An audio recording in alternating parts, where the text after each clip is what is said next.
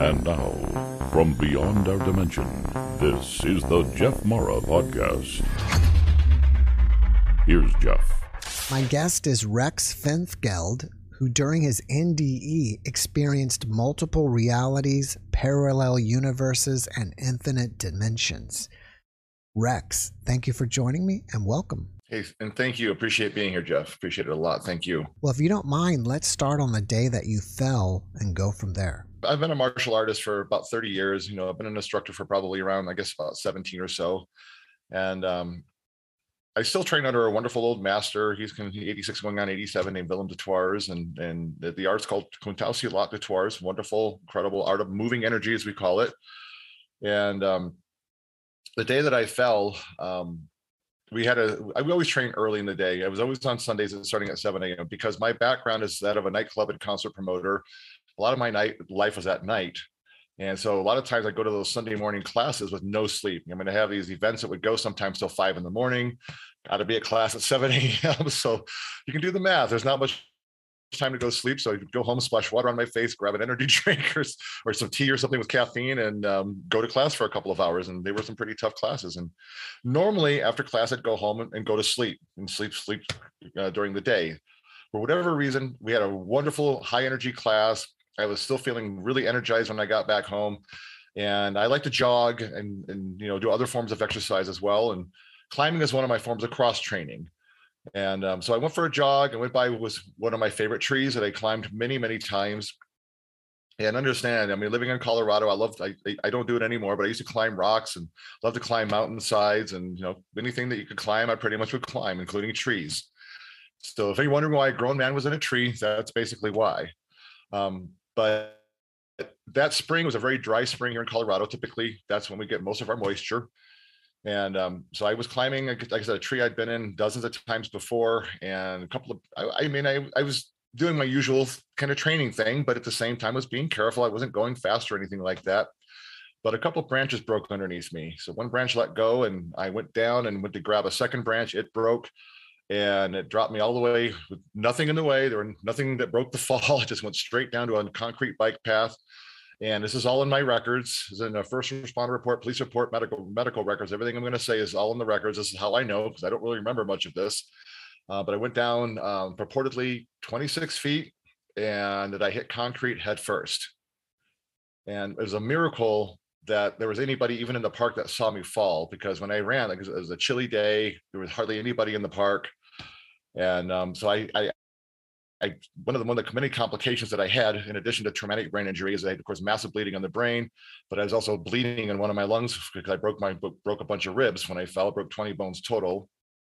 It just happens to be there were a couple of high school girls walking through the park some 75 plus yards away from me. They weren't even close to me, that just by chance were watching me climb the tree and saw me fall. They're the ones that called the authorities and pretty much I think saved my life right there um, because if, had they not called the authorities, I probably would have just bled out on the path. I would probably wouldn't have lasted the hour. Needless to say, authorities showed up, and got me to the hospital. Where, in which case, I'm not quite sure when I went into the coma. Um, it was not induced or anything, but I basically lapsed into a coma at some point, and where I stayed there for five days. And um, from what I understand, and again, reading my records and of course talking to my doctors, it sounds like when I got taken to the hospital initially, I contracted pneumonia. They put me on a mechanical lung. Um, it was a whole big thing. And apparently, anything that could have gone wrong did go wrong the first night, first couple of nights. And and apparently, it was thought that I wasn't even going to make it. And then the thought was, if I did make it, because I had so much bleeding on the brain and so much pressure on the brain, that usually when somebody has that kind of bleeding, they usually come out of it as a vegetable or very severely handicapped. Now, I do definitely have my issues, and I'm definitely by no stretch of the imagination am I like I was before. There's definitely issues, you know, like migraines and fatigue, brain fog, but I also my brain doesn't work as well. In some ways, it's kind of an offsetting thing, where in some ways, like I used to have a photographic memory. I don't remember things very well anymore, especially if it's more linear information. You tell me a phone number, give it about three seconds and it's going to disappear in my brain somewhere. Give me an address, try to give you some directions, forget about it. I mean, give me that three seconds and it's going to disappear in my brain. I won't remember it. So that part's very frustrating. Um, but yeah, so basically speaking, you know, I, I, I broke like say 20, 20 bones. Some of them were my vertebrae. I think I broke like eight ribs, I broke my pelvis in four places. I mean, I literally had to relearn how to walk. Um, I, I had to relearn a lot of things. Even when I woke up out of the coma, it wasn't like I came out of the coma like, oh, hey, it's great to be here. Um, I, I, didn't remember. I still don't even remember waking up. I have very spotty memories of the first week after waking up from the coma. It wasn't until probably a week plus later that I finally fully understood what had happened and that I was in a hospital. And from there, it was a matter of reconnecting with memories, reconnecting with myself, and and starting to try to just get the brain back online, as it were. So I went through not only just a lot of you know physical therapy, there's a lot of cognitive therapy as well to get get get the brain working again. It probably took uh, the latter part of a good couple of years before like all my memories came back. It took a while. Um, thankfully, they did. I mean, I remember my. I, am still me. I'm a very different version of me, but I'm still me. I remember my. I remember my life before, and um, I think I have pretty much most of those memories. And the people that I knew before, I remember everybody, my relationships, my friendships, you know, my my family, and all of that. So but again, it all took some time because even uh, you know it took me a couple of years. I, I I've been through a lot of surgeries, but the most of them, the bulk of it was the first couple of years after I fell. And I remember I didn't have any social life at that point. When I started to get back out and see people a little bit, um, again, having been a DJ before and having been a nightclub and concert promoter, I've always been a pretty sociable person. Um, so when I started to see people, it took a little while. I would see somebody and be like, I think I know this person. I think I think I should know them. And it wouldn't be till we started to talk and we started to talk about something from the past, and all of a sudden the light would go on. Thankfully, the light typically went on, um, but it was a lot of that of like rediscovery of like, wow, I don't, I know these people. I don't remember, don't remember who you are right this second, um, but give it a few minutes and I would remember. And that went on for another probably year, couple of years. In fact, even going again 11, almost 12 years later, I still have those moments sometimes where I run into somebody I haven't seen for a long time, and it takes me a moment to go, like I know I know you, I know we have some history, and and it takes a few, but the light finally goes back on. So all that stuff took took seriously took some time to come back online. Um, it's been a, it's been a it's been a rough journey, and even even nowadays, I mean, I, I I'm still not entirely okay. I still talk like I'm still healing. Um, we don't have to dive into all the the hardships of now. I'd rather keep it, you know, the the, the positive side of it because there is definitely a positive side to this NDE for sure. Um, but my health issues, I mean, in some ways, I've kind of gone backwards into this last couple of months. And it really is a struggle. This whole traumatic brain injury thing um, is, is, I mean, anybody that goes through TBI of any kind, um, and I know they're all different, but I mean, anyone else that's that's dealt with this or is dealing with it, I mean, it's it's a profound thing. And it does definitely change your life, and you're definitely never the same after that and um, and sometimes they're very unpredictable. You don't know where they're going to go. Sometimes you're feeling like you're going to be okay, and you're coming kind of coming out of the woods a little bit. And then other times, like I've just gone through these last couple of months, I feel like I've taken like five steps backwards. And you know that's the unpredictability and kind of the, the frustration of dealing with something like this. You know, I do have doctors I see. I've got a neurologist I see every other month, and um, she's wonderful and is always trying to find different ways to help me manage the pain. And, and she's even commented to me that, hey, listen, you know, even with the worst of TBIs, um, the worst of migraines, that there are people that literally, and, and this is what's crazy about TBI, that can just wake up one day and it and it all goes away. So again, the brain is something that for all of our medical advancements, we still don't know a lot about the brain. You know, even my neurologist will say, you know, again, again, for, for all her years of study and all of her experience, the brain is still a very unpredictable thing. And you just you can't you can't always predict, you know, anticipate what's going to happen with it. So I hold out hope that this this stuff stuff will help eventually pass for me. And I work hard at doing. I take great care of myself. I eat right. I still exercise and work out. Obviously, as a martial artist, I'm not fighting or anything like that anymore. But I still do the training. I still do the workout part of it. Because as I said, I also broke 20 bones in the fall, and plus I had a lot of injuries prior to the fall. So I've got a body full of arthritis. And so I, I hurt all over basically. But if I keep moving, keep working out, keep stretching, keep doing my whole routine that I've done for years, it helps a lot. So um, that part of it's been very challenging, but getting into, you know, I think what most people are more interested in is the near death experience part. And in my case, I I wasn't, as far as I know. I mean, some people have you know died for ten minutes. Some people die for an hour, um, and sometimes even longer. I hear some really incredible stories of people that that literally died and and and then, and then came back from that.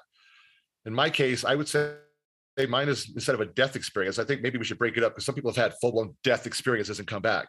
Mine is definitely a near death experience where I, you know, according to my records and what I gather from my doctors, you know, my heart went into fibrillation, I went into tachycardia, and if it stopped, it probably just stopped briefly. I don't think it stopped for any real length of time.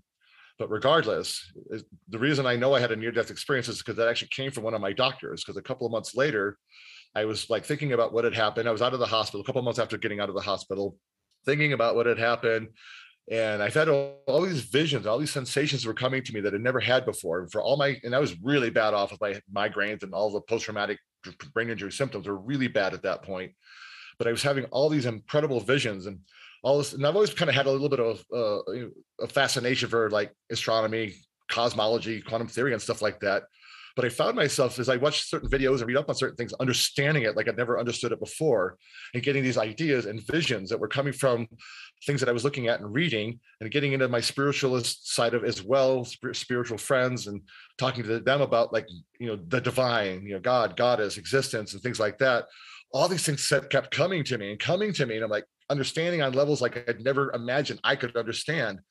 And you know, one day I'm seeing seeing a, seeing one of my doctors uh, and I'm just like, and he and he he was there for all the stuff. He was there for me from the beginning. So he saw the whole thing happen from the time I was in the coma, the crashes, all of it. He saw all of that. And I said, okay, doctor, it's like, in your opinion and your professional medical opinion, would you say what I went through could be considered a near-death experience? And without hesitation, he goes, yes, definitely. And with that, I'm like, oh, you know, the, you know, of course that light went on. wow, I had a near-death experience Yeah, I had, I had a near-death experience. Sorry, and, and before that, again, there's all the videos I was watching, and just because I was curious, I watched a couple of NDE videos of others that had had you know that that, that, that kind of experience, and it, starting to realize maybe I did too. So when he said that, all of a sudden I dove, you know, just went right into the deep end of the pool. And I wanted to hear everybody's story. I wanted to hear as many people as I could talk about it as I was trying to come to grips with my near death experience, because at that point it was really fresh and new and all these visions and all these sensations were, were just were very overwhelming at times amazing on the one hand but overwhelming on the other is i'm sure as i know many NDErs will say my empathy is like like exponentially like off the off the scale now. Uh, my sensitivities are off the scale. I mean um my my intuition is just off the scale like it's never been before and and that's and for anyone that goes, that's been through this, especially when it was brand new to me. I mean, I was constantly overwhelmed and not understanding why all these emotions were hitting me. In some ways, I almost felt like a like a like an adolescent child dealing with all these feelings and sensations that I didn't know what to do with. Only in this case, I'm an adult dealing with near death experience kinds of sensations.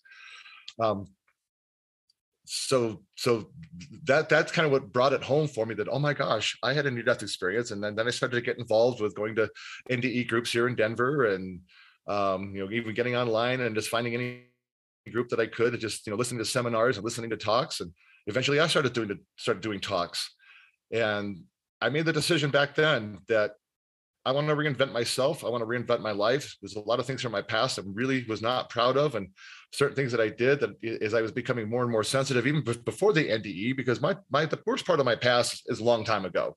By the time the NDE happened, I was a productive person, working hard, had a career, and I'd like to think basically a nice guy for the most part. You know, I was known as a guy with a bit of a temper. Um, you know, again, I was hanging on to stuff from my past that I couldn't quite maybe get past. Um, I was carrying, you know, a certain amount of, I guess you could say, dislike for myself as a result, some guilt and some shame, things like that. Um, the NDE in the process process of my personal reinvention helped me to let go of that, helped me to learn how to forgive, not just forgive others, but also forgive myself. And also be able to learn to take those what were very could be easily construed as very negative experiences and let them be a source of inspiration for me to be my best self in the present and also a way to relate to people that are also going through those kinds of experiences, maybe in their lives, maybe at this time, to say, "Hey, I can relate to you. I can connect with you, and hey, maybe take take a moment to listen to what I have to say because I've been there too. And if I can make this transition and shift in life, so can you. And no, it does not require a near-death experience to make that shift. You don't have to go through what I, I mean, in my case, I'm a very, I've always been a stubborn kind of a person. And it seemed like for the divine to finally get through to my thick head at the time, it needed something that extreme to happen to me to wake up. And I'm going to contend you, you don't need that to wake up. It's already a part of you. It's a part of me. It's the most natural, most inherent thing within us because we're talking about our soul. And I mean, you know, the, the, the source of love, the, you know, the source of life itself, the source the mind that gives rise to creation itself. That so that's inherently within everyone. It's not like you've got to have them. You can have do it through meditation, do it maybe even through martial arts, depending on the kind of martial art you train in and your intention behind that kind of training. Um, or, or, or, do it through what we call, I guess, shared death experiences. You hear of out of body experiences that don't necessarily involve having to be near death or dead to come back and have that and, and come back with this kind of knowledge and insight and information. Let me ask you this Sure. Did you wake up from your coma immediately with the memories of what you experienced on the other side, or did these memories come back to you later? Well, I came back and I even remember being in the hospital. Like I said, it took about a week before I even knew that I fallen and that I was even in a hospital for that matter. Um, but I immediately had these sensations that that were, were incredibly comforting. I mean, I could already feel this very deep sense of love within me. And once I started to come to terms with what had actually happened, um, I actually had a very positive attitude. It wasn't very often that, despite what had happened, the trauma of what happened, that I let myself get negative. I mean, like I said, the first week was a big time struggle, but eventually I snapped out of it. You know, with the help of one of my therapists and, and doctor and family. But once I did, I started to realize something was different. I didn't know, not until I talked to the doctor a couple of months after I got out of the hospital. Then when he said, Rex, you definitely had a near death experience. When all of a sudden I focused on, okay, all these new sensations, all these new visions, there is something to this. I had a near death experience. And that's when I started to really put together and, and really just focus on, okay, what did I experience in that near death state because of all the sensations and things that I was understanding. And Yes. So, in a, in a, matter of speaking, yes, I, I, had the sensations immediately, but I didn't really understand them. I just had these incredible feelings of profound love that was I experienced as part of my NDE, of course. And as I know, virtually every NDE out there has that same sense of that pure love. I hear it described all the time. And I definitely had that right away. That I already felt. And it took a little time for me to like understand it and come to terms with it and then start to really explore it because at first I wasn't I didn't know I had a near death experience. It wasn't something that somebody said, "Hey, buddy, you you you you almost died right there, and you know you you you know you had something happen while you were under." And and the thing is, I did. And as I started to, like I said, process this, that's when I started to realize, okay, this information, and I kind of touched upon it already, and you touched upon it in the introduction, that in that near death experience moment, um, and people ask me all the time, well, how long was it? And I don't, I can't say I don't know how long it was, and I don't even know when in the coma that it happened. I mean, time in this at this point, time was timeless. I mean, it, it was. I didn't have a, a sense of linear time at that moment. Didn't even have a sense of my own body in that moment. Um, all I could say is the feeling, the sensation was that of just a mere moment, but in that moment was the knowing of everything, the all of everything. And in that moment, the way I describe it, the way I, I think the, the, the best way to describe it is is to say that for imagine the expanse of the universe, whatever it may really be. I'm all about talking about multi multi universal existence, but whatever that expanse may really be, imagine that all at once. And imagine, like I say, time in a, in a, in a timeless space, meaning past, present, and future exist all at once. I mean, it wasn't nothing. I mean, in this, I guess we could say if it was nothing, and that nothing was everything. so and with that, imagine parallel universes, multiple realities, any probability and possibility in existence, every timeline in existence all at once. And with that, imagine just infinite dimensions in that same moment, just all at once. And in the basis of that was the most pure sense of love. And I want to explain it like this I was not experiencing love, I was love. And in that moment, I wasn't feeling alive. I was life itself. And also in that moment, I wasn't thinking. There was no, there was no real thought process. I literally was the thought, the mind, the imagination. It gives rise to creation itself. And all these possibilities all at once, just in that moment. It was just just just knowing. And in that moment, I, I, I was like, there's some part of myself was like, I just knew I was coming back. I knew I wasn't going to die. There wasn't like there's a choice being given, but it just is as, I mean, just being one with divine, being myself, being the divine in that moment. And then coming back from that, I'm realizing I'm just, you know, as a, as a person, as the person that I am, Rex, I'm just one part of that divine experiencing, experiencing, experiencing itself through every one of us and through everything. You know, if the divine is truly all knowingness, that's why because the divine is the experience of the all of everything. And I also describe it as both dark and light all at once, and everything in between. But mm-hmm. again, it's important to notate because I, I, I, see love as permeating everything. It permeates the dark, even. It's, it's just the dark part of love is, is love gone very twisted. The, the, whatever individuals you might want to term as being in their darkest spaces and living in, in, and doing maybe horrible things in this life. Typically, you know, people talk about apathy, and I understand that's part of the equation here in the experience. But somewhere in that apathy is a very twisted sense of love that brought them into the space of just not caring anymore, or brought them into a space of maybe volatility and anger to such an extreme they carry it out in these horrible, horrible ways. And it made me realize love is everything. And especially the part of it we all love and whether you identify with is that light part of love, that part of love that is healing. It can heal anything and everything and everybody given the chance because love is the most powerful force in the universe. And love at its best brings us to our highest level, to our best level, to our best selves, that state of ultimate fulfillment, that state of ultimate being. And even the darkest of the dark, they may have a, long, long, brutal journey home, but all souls are born at home, born in the light. And all souls being born in the light will eventually find their way back to the light. That, that's just my feeling. And I understand not everybody but may, may, may not agree with that. Hell is not forever. I mean, I mean, that that's not love to me. But love is a space that we put ourselves into more than a divine being saying, okay, you're going to get cast down there. I mean, we are, we, again, we are the divine. The divine is within us. We are within the divine. The divine is within us.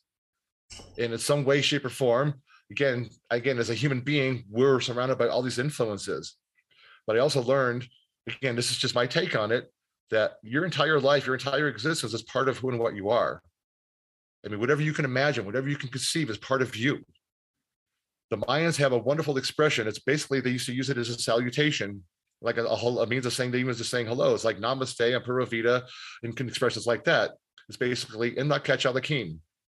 It's simply translated as I am you and you are me. That means we're both, we're all extensions of each other's consciousness and conscious experience. So I've learned my being is not just myself, Rex, but my being is the all of everything. And I'm a part of the all of everything. And so I don't ever assume that I don't affect somebody, even uh, on the other side of the world. I believe in the butterfly effect. The idea that the flapping wings of a butterfly here can affect a cyclone halfway around the world. And I think life is very much like that. We don't always know what the ripple effects of our actions might be, whether the action there's something that's maybe negative or considered dark, as you if you will, or something that's beautiful and light and helpful, something loving. Those ripple effects go out all over the place and we don't know. Even that person you just see at the convenience store, you just held the door open for and put a smile on your face and said a quick hello to. You don't know what that did for their day. I mean, maybe it was just a simple and innocuous experience that you know just came and went, but then it might have been that moment where maybe it, it helped them. Maybe they were in the middle of some deep state of crisis, maybe there's some deep state of, of, of wondering and exploring some thought process. And whatever reason, that little moment just sparked something inside of them that not only affected and impacted their lives, but of course they have friends, they have family, and who's to know what effect it had on them, and then what effect those individuals had on other people, and so on and so on and so on. I mean, it, and it's just, and it can very much work like that. And I think it works like that more often than maybe we realize. Um, so, so yeah, simply put, I mean, I, I've just learned that our being is not just the body. It's not just ourself. And as a person who's been a loner my whole life, who's you know spent a lot of my life alone and on my own, and and and, and perfectly content to do that because of the kind of life and upbringing and whatnot that I've had. And that's a long story. Don't get me wrong. I had like a beautiful, amazing mother. She was fantastic, but she I was only 22 when she died but there's a lot of my life, especially after she died. I mean, I, I was very much just on my own and I was very content to do that because I did, you know, like a lot of people who take that mentality towards life, um, you, you, go that direction because you, you feel let down. If you don't want to depend on anybody because they're just going to let you down anyways. And, and, and I was somebody who kind of felt that way. And I felt like too, Hey, I'm stronger on my own anyway. And one of the biggest lessons coming back is that yes, one can be very strong on your own. And believe me, it takes a lot of strength to be somebody who you know builds a business on your own, works on your own. I had partners and I had people that helped along the way for sure. I definitely had some good people. I don't want to take away from that. There are definitely some good people along the way for sure. But at the same time, like I said, I mean, if I had a problem, like even you know, the love of my life, you know, had, had, had died in 2002. I wasn't reaching out to people to be there for me. I went through that by myself. you know, and even when my mom died, yeah, family was there for a little while. Um, I don't have a lot of family necessarily, but even after that happened, I seem to have kind of got kind of just left on my own. And even a couple of times that I reached out to people, they said, "Hey, listen, you know, I'm not doing okay. I'm really not. I'm not doing so great here." You know, it was kind of like, "Hey, Rex, but you're a strong person. You'll get through this. You'll be okay." And and I, and I didn't engage much more than that, and maybe I should have. But it's like, you know, no, I'm really not okay. I'm kind of crashing and burning pretty hard right now, and I was. But coming back, I've learned the greatest strength is through love, and, and what I mean by that is that connecting and sharing and allowing yourself to be vulnerable. That's the true strength allowing yourself to, to need people and i don't mean in a needy context like i can't exist without you i can't be without you kind of thing is it's more of allowing yourself to, to have that vulnerability and say no you are important to me and i am comfortable saying that you make a difference in my life and i appreciate that difference that you make in my life and i don't want to lose that because if i do it will hurt and it will break my heart and and that's okay it's sometimes it's still going to happen but um, i find myself strong stronger coming in and connecting. And there's no question, and I, I think most people will agree with this, we're definitely stronger together than we are alone. For however strong you can be as an individual, and we need strong individuals. You got to be strong as an individual to really truly love. It takes strength to love and love and that light, beautiful, healing, and, you know, in positive kind of a way. And and that's what I focus on now. I mean, that to me is the ultimate strength. And I've noticed that for all the strength that took for me to be the loner guy and do things on my own and get through things on my own, this is the greatest power. This is what requires the greatest strength. And, and love is, and part of it is that is that love energy. When you're feeling that love, love gives you that strength. It takes strength to love, but then love gives you that strength. It's very reciprocal in that way. Put it out there with love, and love comes back, right? You know, if you if people that talk about law of attraction and, and some of those ideals, which I do believe in, I think it's more complex than sometimes people kind of present it as. It's very dynamic in that regard. Um, but at the same time, there is something to be said about you know those light you put those energies you put out. You know, especially if it's love, when love comes back. And love wants to. That's the most natural state of our being. That's the most natural experience we can have in this life is through love. After experiencing these other realities, do you feel like we live in a dream world? Well, uh, yes. In fact, my, my favorite quote is Edgar Allan Poe All that we see or seem is but a dream within a dream. And I absolutely believe that. I mean, this is this is you know the dream of the divine. You know, it's the dream of the soul we're going through. It, it, doesn't make it any less real, if you will. And I don't see it as an illusion. It's all, I mean, as real as we make it. And and I think there's illusory qualities to the experience for sure. But at the same time, the dreams are all very profound. And even the dreams we dream at night when we sleep, um, those realities to me are just as profound and just as integral, just as infused in, in what we might call the waking reality. And yes, it is, it's all a dream, but but not, but not to be made light of because it's a dream, it's an experience we're having, and it's a very and dreams are very real. And, and depending on how you dream at night and, and i'm a very vivid dreamer i don't sleep very well because of my tbi but at the same time when i do have nights when i sleep well my dreams are very vivid very in color and just as profound as anything I experience in the waking life, if you will. Do you fear death at all? Not at all. I embrace it. Um, I'm very much at peace with it. Let me just be clear.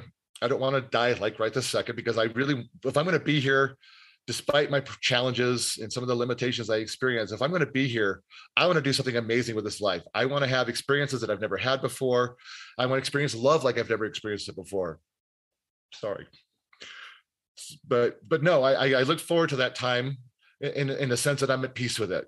If I went to sleep tonight and I didn't wake up tomorrow and I was gone, I'm at peace with that ideal. I will go home feeling love, feeling peaceful, and knowing that I did my best and hopefully along the way somehow touch some people in a positive way. Would I like to do more in this life before I go?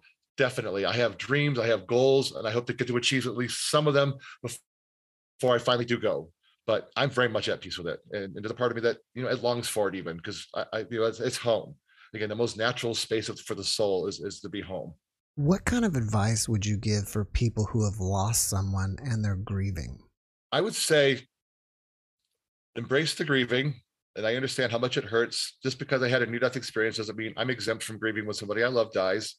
You know, my mother died, as I said, when I was 22 years old, and I still miss her dearly because of this near death experience however i've got become i'm able to connect and contact with beings beyond this realm include my mother mother's part of my life now and and she, I can I kind of think of her as one of my guardian angels at this point.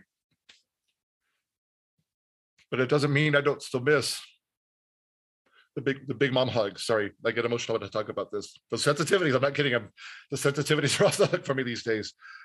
But I still miss my mom. I mean, my mom is a soul being now. She's not, I mean, I still see her when I envision her. I can still see my mom, the person that was she was, the human that she was. But there's no substituting hearing her voice, putting my arms around her and getting that big hug. And you know, the times that we spent together, you know, I, the memories are fantastic. I'm glad she's with me and I can feel her. She's with me right now. Um, but it's it's certainly changed because she's moved on. But at the same time, you know, she's you know she's still with us. And just because somebody's moved on and come home doesn't mean they can't still be with you. You don't have to let go per se. You know, somebody who's just, especially if they've just passed, and this goes for somebody who's been gone for 30 plus years, like my mom has. If you're grieving them, it's one of the ways we honor that person because when you grieve, you're you're going through all those wonderful memories. You're remembering them. Again, you're remembering what it felt like to hug them and be with them and hear their voice. Remember even how, they smell and everything. And if you feel like in your in your moments of grieving, maybe that song comes on the radio and it's like you takes, takes you right into one of those really beautiful special moments, and you feel like they're with you right now. I could feel you. I could totally feel you. It's because they are. That is real. They absolutely are. And take that moment to embrace them inside. You know, imagine them hugging you. Imagine you hugging them. Imagine what that feels like because that's really happening in the moment. When we talk about the idea of that, you know, all we see or seem is but a dream and then a dream, that is part of the dream. They're living in a different part of the dream space now. They're in a different part of the dream. But these dreams are all infused and we're all still infused with each other because we're all still one soul. And just just know that they're with you and, it could be 20 30 plus years and it's okay if you don't want to let go per se because you don't you don't have to i mean if that's what resonates for you then fine let it go if you have to but a lot of these experiences we don't necessarily get over per se but you learn to live with it you learn to make peace with it and if you just keep yourself open and, and just let yourself just again that, that spiritual part of your being just stay open, they're with you all the time. And anytime you want to reach out to them, think about them, be with them, you can. So if you're feeling it and you think they are, it's because they really are. And I, that's my biggest advice. Don't don't resist that. Don't think that, that you have to do anything that feels unnatural. Just go with what is completely natural. And don't feel like you have to rush through anything. Let let that process take whatever time it's going to take. And if it takes a while to finally make peace with that, finally come to a point where you can start to be happy in life again, that's okay. All I would say though is be very careful not to turn it into wallowing in self-pity. That's the that's the danger here. You don't, I mean, don't want it to go there because if that happens, then you're stuck in this horrible negative space the rest of your life. And that to me, that's not that's not loving yourself. That's not loving the person that passed. That's that's that, that that's very hurtful. It can be very damaging. And I think if anything, can be a distraction to that. So let it stay in love. Embrace that, feel that, but do it in, in, in that in that sense of you know if even if they're gone and you may be crying like crazy but let let yourself feel the happiness of, of feeling them with you and i think that's that's the that's the that's the healthy the healthy positive way that's the loving way to, to, to work through this. And, and again it's okay to be connected to that and hang on to that because a lot of your loved ones they're going to basically become your guard one of your guardian angels moving forward anyways. And, and, and that's how i look at it. Because I mean, especially somebody that was like a partner, a husband, wife, boyfriend, girlfriend, even that, that special dog or cat that you really absolutely love that was just so close to you and it's so, you know, intimate in terms of the loving relationship that you have. Um, your parents, your brother, sister, best friends. Um, you know, let them stay with you. Let them be part of your life. Let them be part of one of your guides and guardian angels. It's okay. You know, it really is. And when it comes your time, yes, I understand. Sometimes we go some really difficult ways. Maybe it's cancer, uh, maybe it's you know, uh, you know, maybe it's heart conditions, maybe it's you know any kind of number of things that you know it can take a long time for the for the body to break down.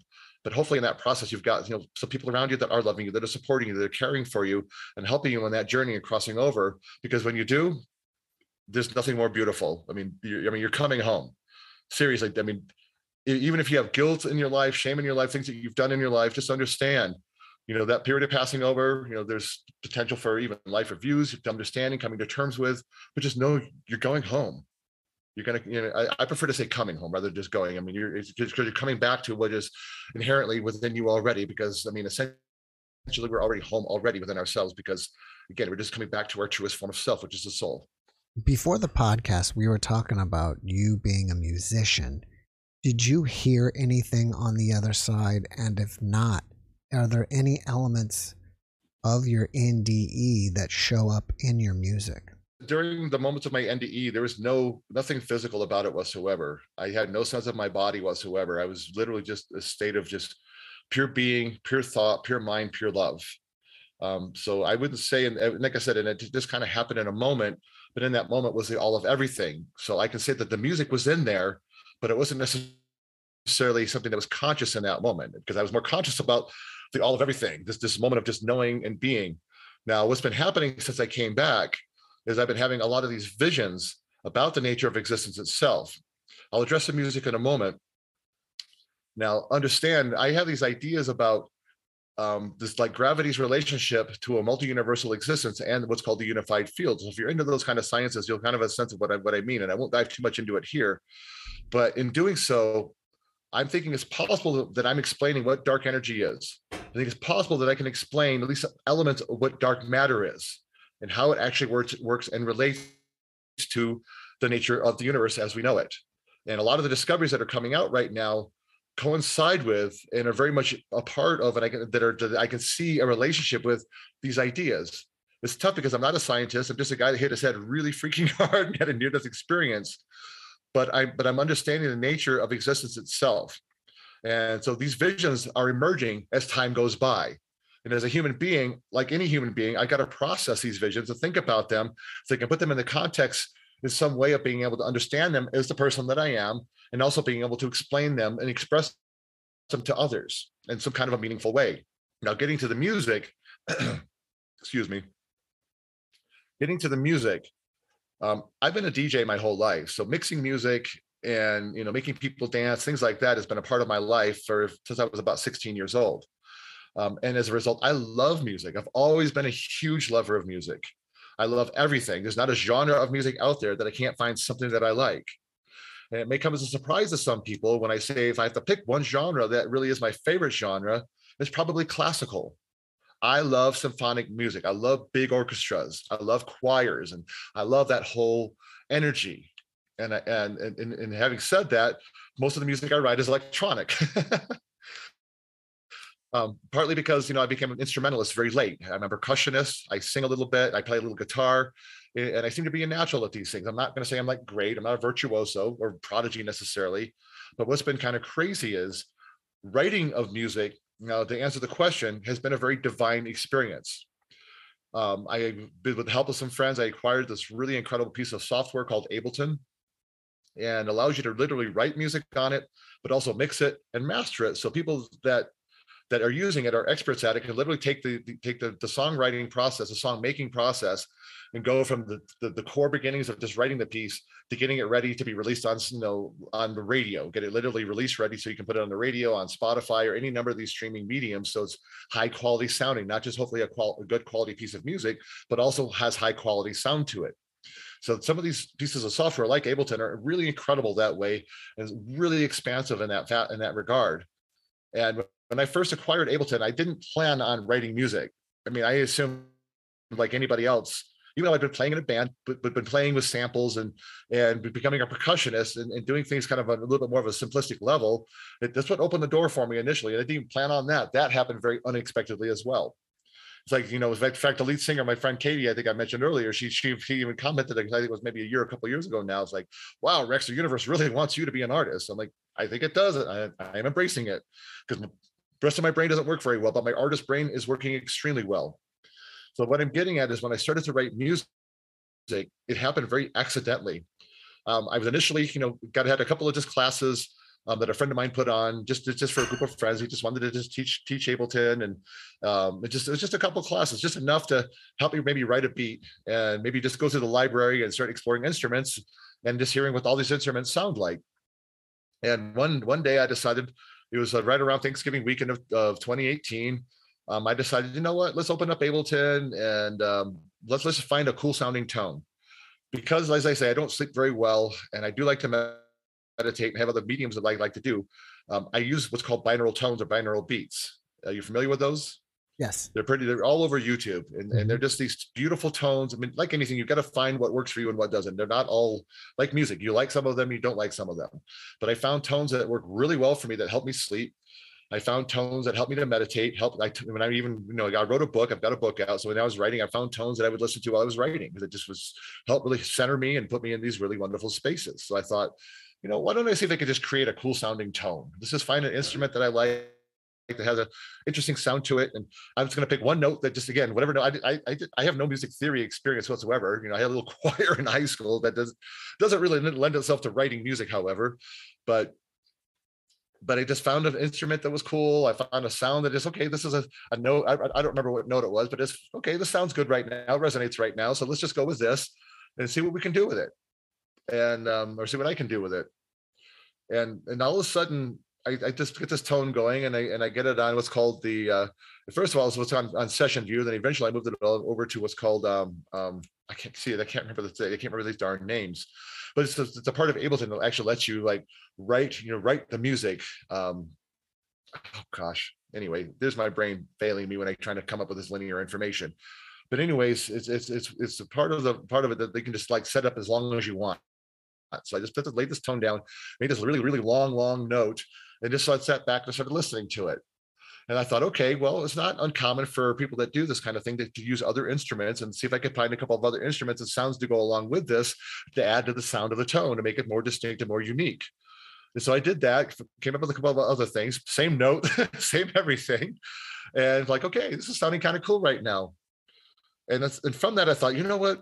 a thunderstorm sound because as a DJ, I collected samples. I had all kinds of like just samples, everything from dogs barking to thunderstorms to to you know to explosions to to um, just random voices and, and, just samples of all kinds of different sounds you can imagine. I just have been collecting collecting for years. So I thought, you know what, I got a bunch of thunderstorm samples. Let me find one that sounds good and see if I can lay that on top of this this this tone that I'm making. And I did that. I'm like, ooh, that sounds really cool. All right. And then I thought, okay, I can make beats. I, I, at least that's one of the most basic things you do on Ableton. I think almost anybody that opens up Ableton, the first thing they learn how to do is make a beat, which is you know usually just just a couple of bars. It's nothing long, and like anything with a beat, you can make it repeat as long as you want to. So I'm like, all right, let's find a simple little beat, but I don't want to put it at the beginning. But I'm going to like about halfway into this tone. I hit it about I don't know six or seven minutes long at this point just just something you can just kind of sit back and listen to and just lose yourself in a little bit let it be a journey and I'm like, you know let's put the slow, light little beat on it. So about halfway into it, this little this beat starts. I'm like, wow, that sounds cool. All right, I think we're getting something here. And then from that, I'm starting to hear melodies in my head. I'm like, okay, let's, it's simple, nothing complex. So I found a different another instrument yet and wrote a melody that went with the tone. And I'm like, okay, I have a pretty good ear. I don't have like training at all, but I have a good ear that can like I tell what's in tune and what's out of tune. So I put it on there. I'm like, oh wow this is really really cool okay i won't go through the entire process but i put about another probably half a dozen layers on on it different instrument layers different melodies you know just different diff, just different things that just kept adding to the piece and adding to the piece and in a couple of days time i went back through it and i'm like oh my goodness i am writing an entire piece of music right now so I went through, and kind of just moved a few things around and structured it in a way so it flowed right. Because if I'm if I'm the person listening to this piece of music, what would sound cool to me? And so I literally wrote this piece of music in a couple of days.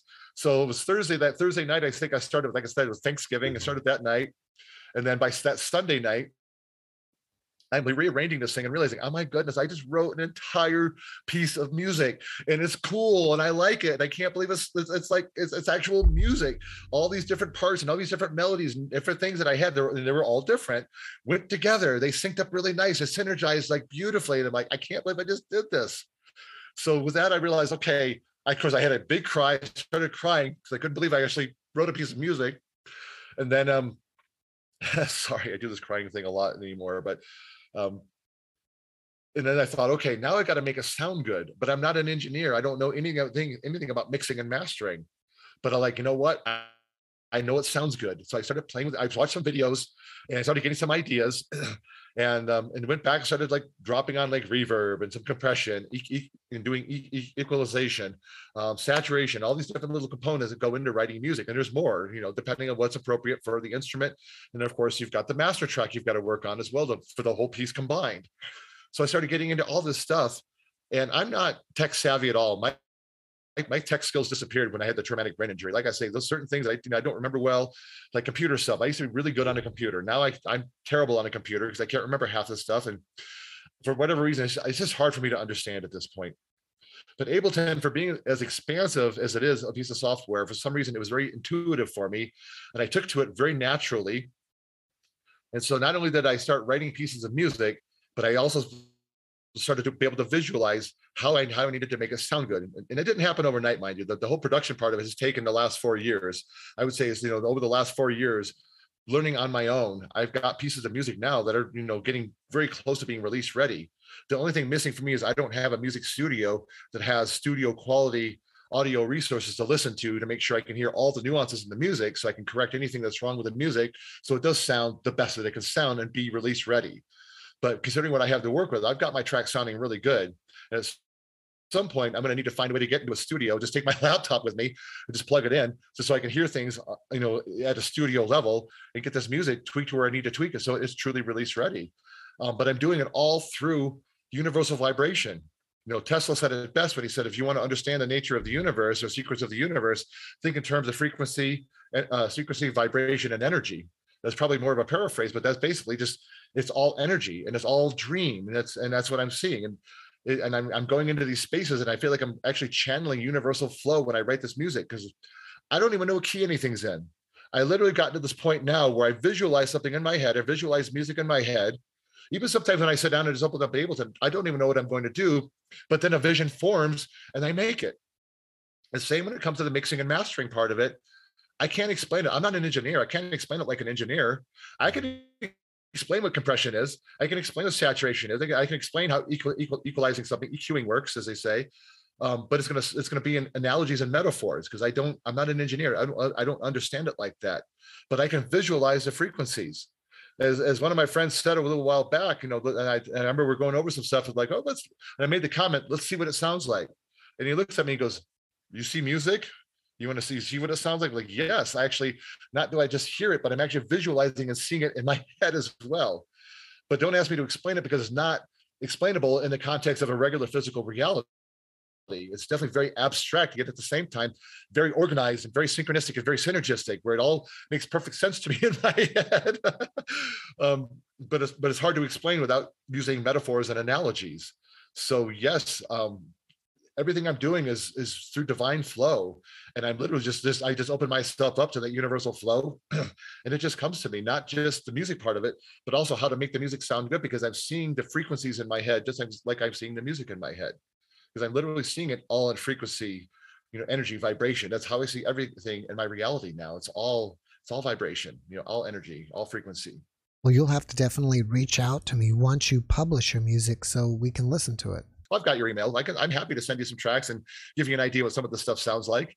You know, some of it's just simple, you know, basically just straight up dance tracks, but some of it is what I call electro symphonic soundscapes. I'm writing full blown symphonic pieces of music I'm using a, a, combination of traditional instruments, you know, orchestral instruments with electronic sounds, um, sometimes with beats and bass lines. So what I'm writing is definitely very unique and it's definitely influenced by a lot of my favorite artists, a lot of my favorite producers, but at the same time, it's coming out is very much my own kind of thing. Um, but I'm happy to share with you. I'm happy to, you know, I'll think of it. I've got some stuff I'm to do here today. So maybe tonight when I get in, um, I'll send you some tracks and just get get an idea of what what I'm doing and kind of you know where you know get the sense of that universal divine flow. In fact, I've got three pieces of music that are what I call my angel tracks because I infused with with this beautiful, incredible angel being that um, brought me this beautiful music. You know, one of my favorite stories is most of my experience with these with these beings is very much with with that soul self. It's not necessarily experiential in a physical context. So I've had physical experiences with soul or even you know ghostly kind of beings if you want to you know go there but i had an experience with this angel being that was actually auditory how did that happen because i'm very heat sensitive and because i'm very much a night owl even now I, am a day sleeper pretty much you know um, and partly because that's just the only way i seem to be able to get consistent sleep um, but especially in the summertime when it's hot um, I like to get out and I go jog and go walk, and I'll do it at night. And because I'm a night owl, sometimes it might be three o'clock in the morning that I'm taking a nice, you know, four or five mile walk, um, you know, through through the neighborhood. And and this one of these particular nights, I was out, and I'll and, and, I'll, and to be honest, just because I've had this near death experience and just because I've had these visions doesn't mean this life has been easy. Sometimes I'm very overwhelmed by things, and like anybody else, sometimes things don't go the way we think they're going to go, and. Uh, um, and, and I'm not where I thought I would be 11 years after this near death experience. So I was going through my own form of existential crisis.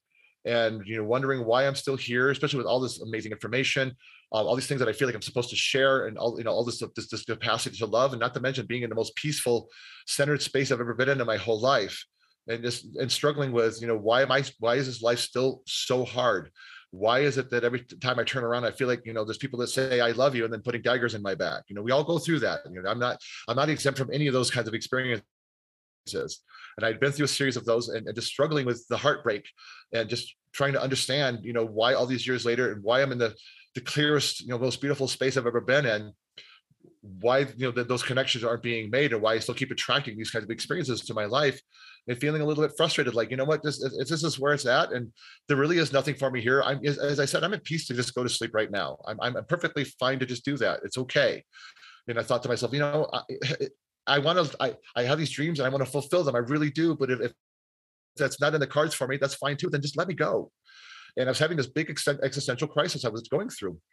And one night I'm taking one of my long walks. It's three o'clock in the morning or so, and I'm hearing this melody, like like like I can hear it, physically hear a melody, like somebody's whistling, and then it kind of transitions into a, like a humming. And it was a very beautiful melody, very dark, very somber melody, very sad melody, but also very very beautiful.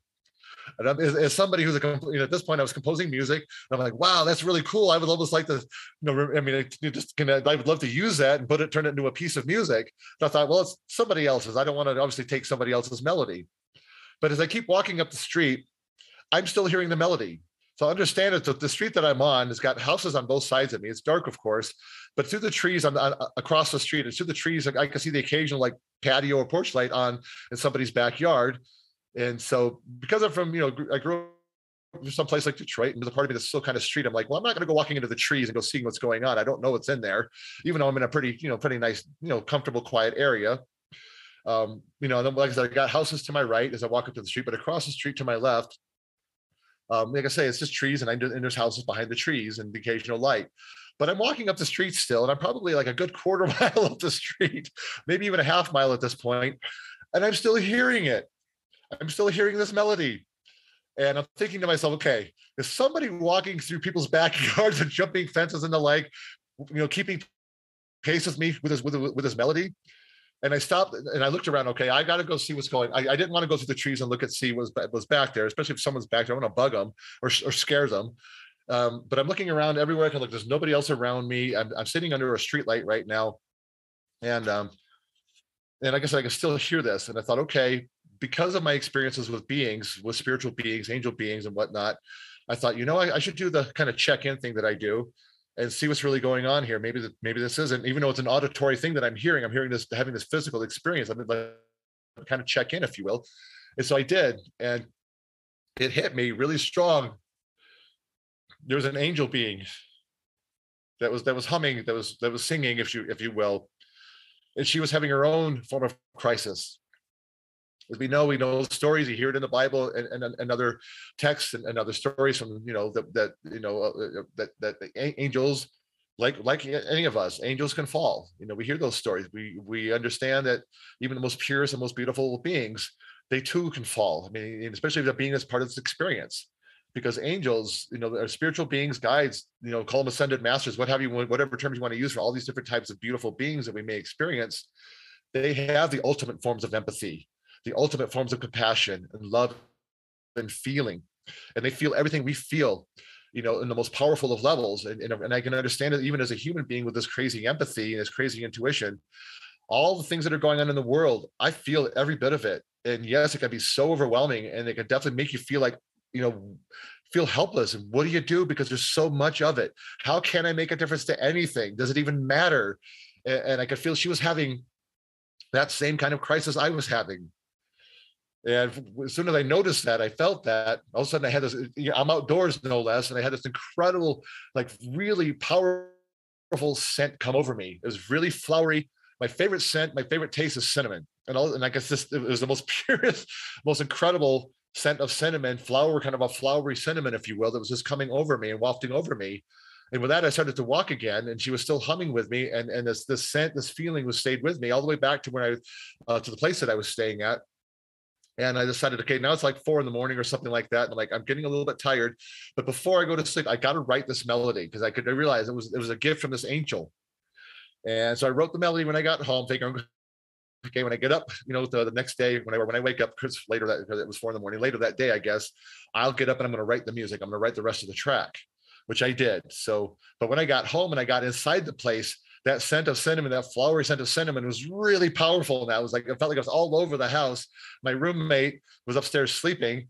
And um, I, and I know there's no way he he didn't cook anything. He wasn't making anything at three or four in the morning because he worked during the day. And um, like, oh, so I just again just further affirmation that this being was with me, and we were now infused. Our energies were now very much infused. We're, we're interacting with each other on this very deep conscious level and of course now I got tears flowing down my eyes the whole bit because it's just so beautiful and, and and she was so beautiful and so powerful and so just I mean I didn't know the come up with the words for it but it was just magnificent truly a magnificent experience.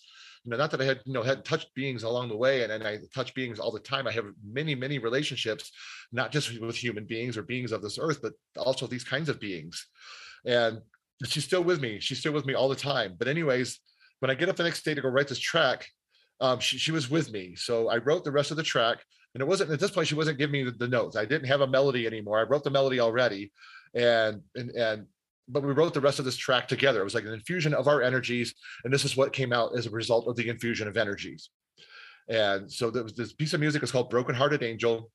And on one hand, it's a very dark, kind of edgy kind of a piece, but at the same time, it's very, very angelic and beautiful, very typical, very appropriate, if you will, not typical, but very appropriate to the melody that was coming through and very appropriate to the feelings that we were both experiencing as we were both again going through crisis and, and maybe uh, both of us on the verge of falling you know off of our of our paths. And with that we healed together you know we found her we kind of re, re, rejuvenated together and, and, and just just i guess we're re-inspired as a result of it. And because of this i wrote two more pieces of music one called healing hearts appropriate of course and then the last one I wrote, because I wrote lots of music that's still very, very much influenced by, you know, the spiritual guidance. But the last one I wrote that was our considered the angel piece is called Paradise Found. And those two pieces of music are very, very bright, very beautiful, very illuminating pieces of music. So I'd be happy to send you those three tracks if you if you want to hear those. And just that that they did, they came directly through my experience with this beautiful angel being. But the second two pieces of music were very much done very existentially uh, meaning I didn't hear, I didn't have an auditory experience with it. It all came through, you know, the spiritual part of our being, and then that came through the fusing of our energies. And essentially, this is what came out as a result of, of our energies being, um, I don't want to say combined, but infused together as, as, as moments as we are one together. And this is what we created together. I'm hoping that you'll share it to YouTube or put it somewhere where we all, as the audience, can listen collectively. Because if you just send it to me, there's I'm going to get a thousand emails asking me to forward it. So maybe well, I'm one... happy to send the track in its current form, but until I have a chance to get into an actual studio and hear it the right way, where I can mix and master it the right way, um, I'm happy to share it the way it is. It sounds all right. It doesn't sound bad. It'll sound decent, and and, and hopefully people that hear it they enjoy it. I mean, mm-hmm. I, I share music with people all the time, and it sounds good enough that you can still listen to it on, on, a decent sound system. It sounds all right, and you can still enjoy it. Uh, but it's not going to go on YouTube or any of the streaming services until I, I don't have the money right now. That's just the right. biggest thing. You know, I, I mean, okay. I'm looking forward to a point where you know part of this path is you know we're in a monetary society, we're in a capitalistic society, and money is part of this experience.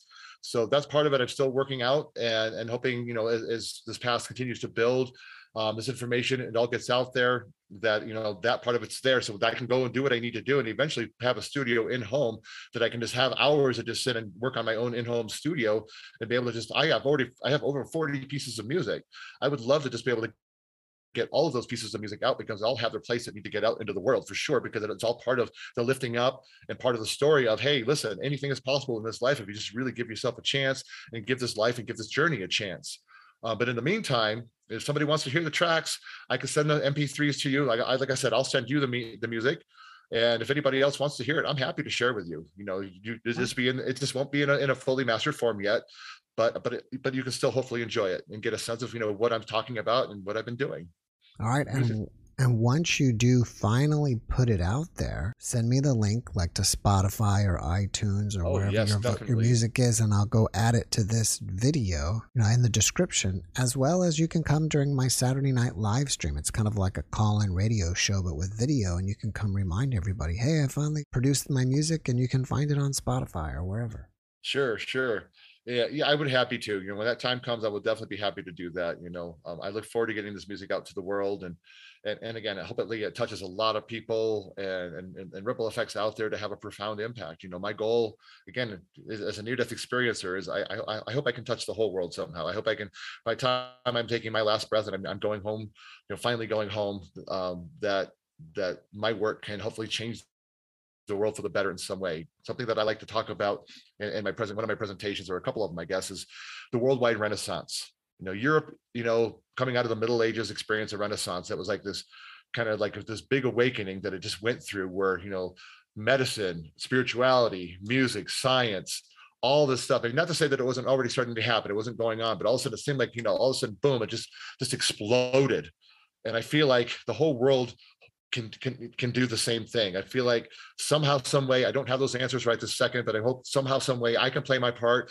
And I know you, Jeff, and everybody that's listening to this, and, and anybody that's out there reading their books and putting those positive, loving mess, positive, loving messages out to the world. Somehow, we can spark that worldwide renaissance where everybody's kind of just something happens and just all those people that are filled with hate right now, the vitriol and all the the politics and the wars, and somehow, some way, we can snap snap ourselves out of this, pull ourselves out of this, because just somehow collectively we just have this big epiphany, and the and, and again, it's this whole worldwide renaissance ta- takes place, and this takes this whole world, not just pockets of us, because there's definitely pockets of people that are waking up all over the place, but it needs to happen on a worldwide scale so that we can all be set free. We can all be free to be the best at what we choose to be in this life, and and, and in the process, you know, raise each other up.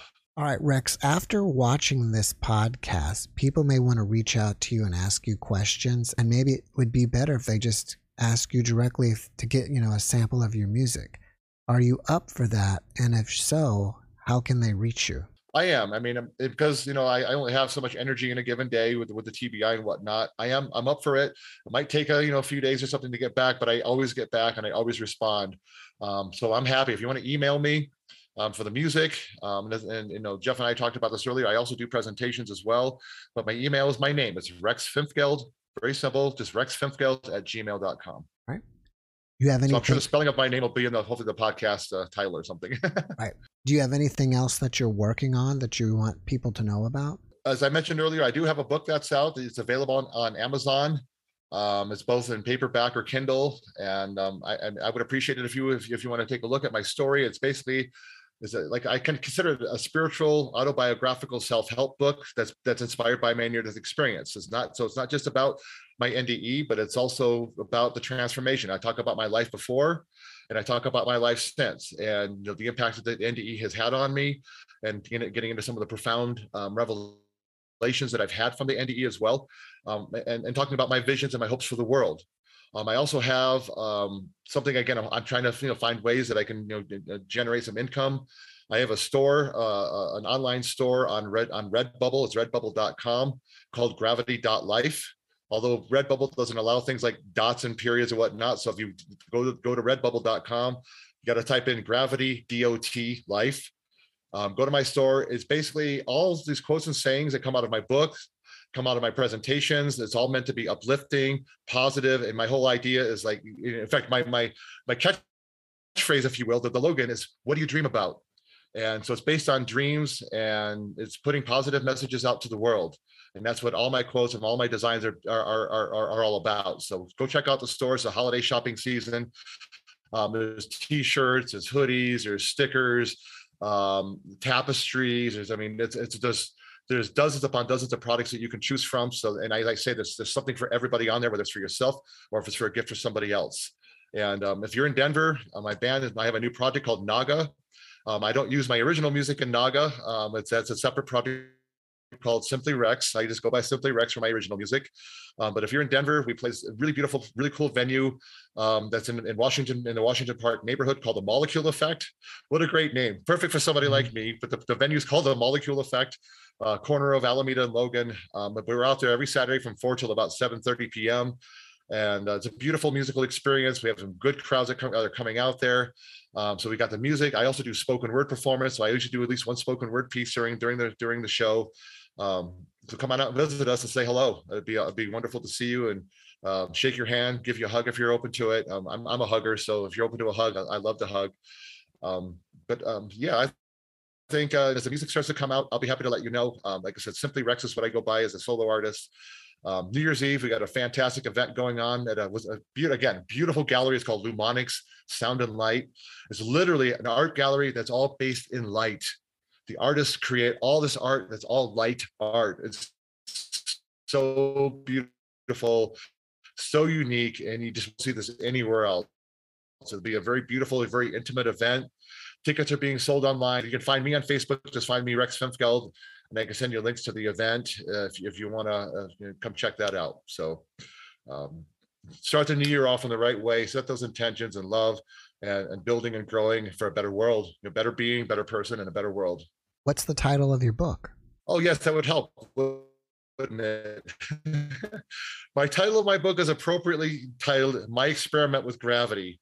It is not so much because of my theories on gravity, because it's because after I fell, just talking about, I never called it an accident and and and because I just saying I fell was so anticlimactic, I used to joke about. My friends also joked about, "Hey Rex, how you doing such your experiment with gravity?" And we would joke about that. So when I was coming up with a title for my book, I thought that was a perfect title. So it's called My Experiment with Gravity. Um, but yes, My Experiment with Gravity. Like I said, you can find it on Amazon.com in both paperback or Kindle.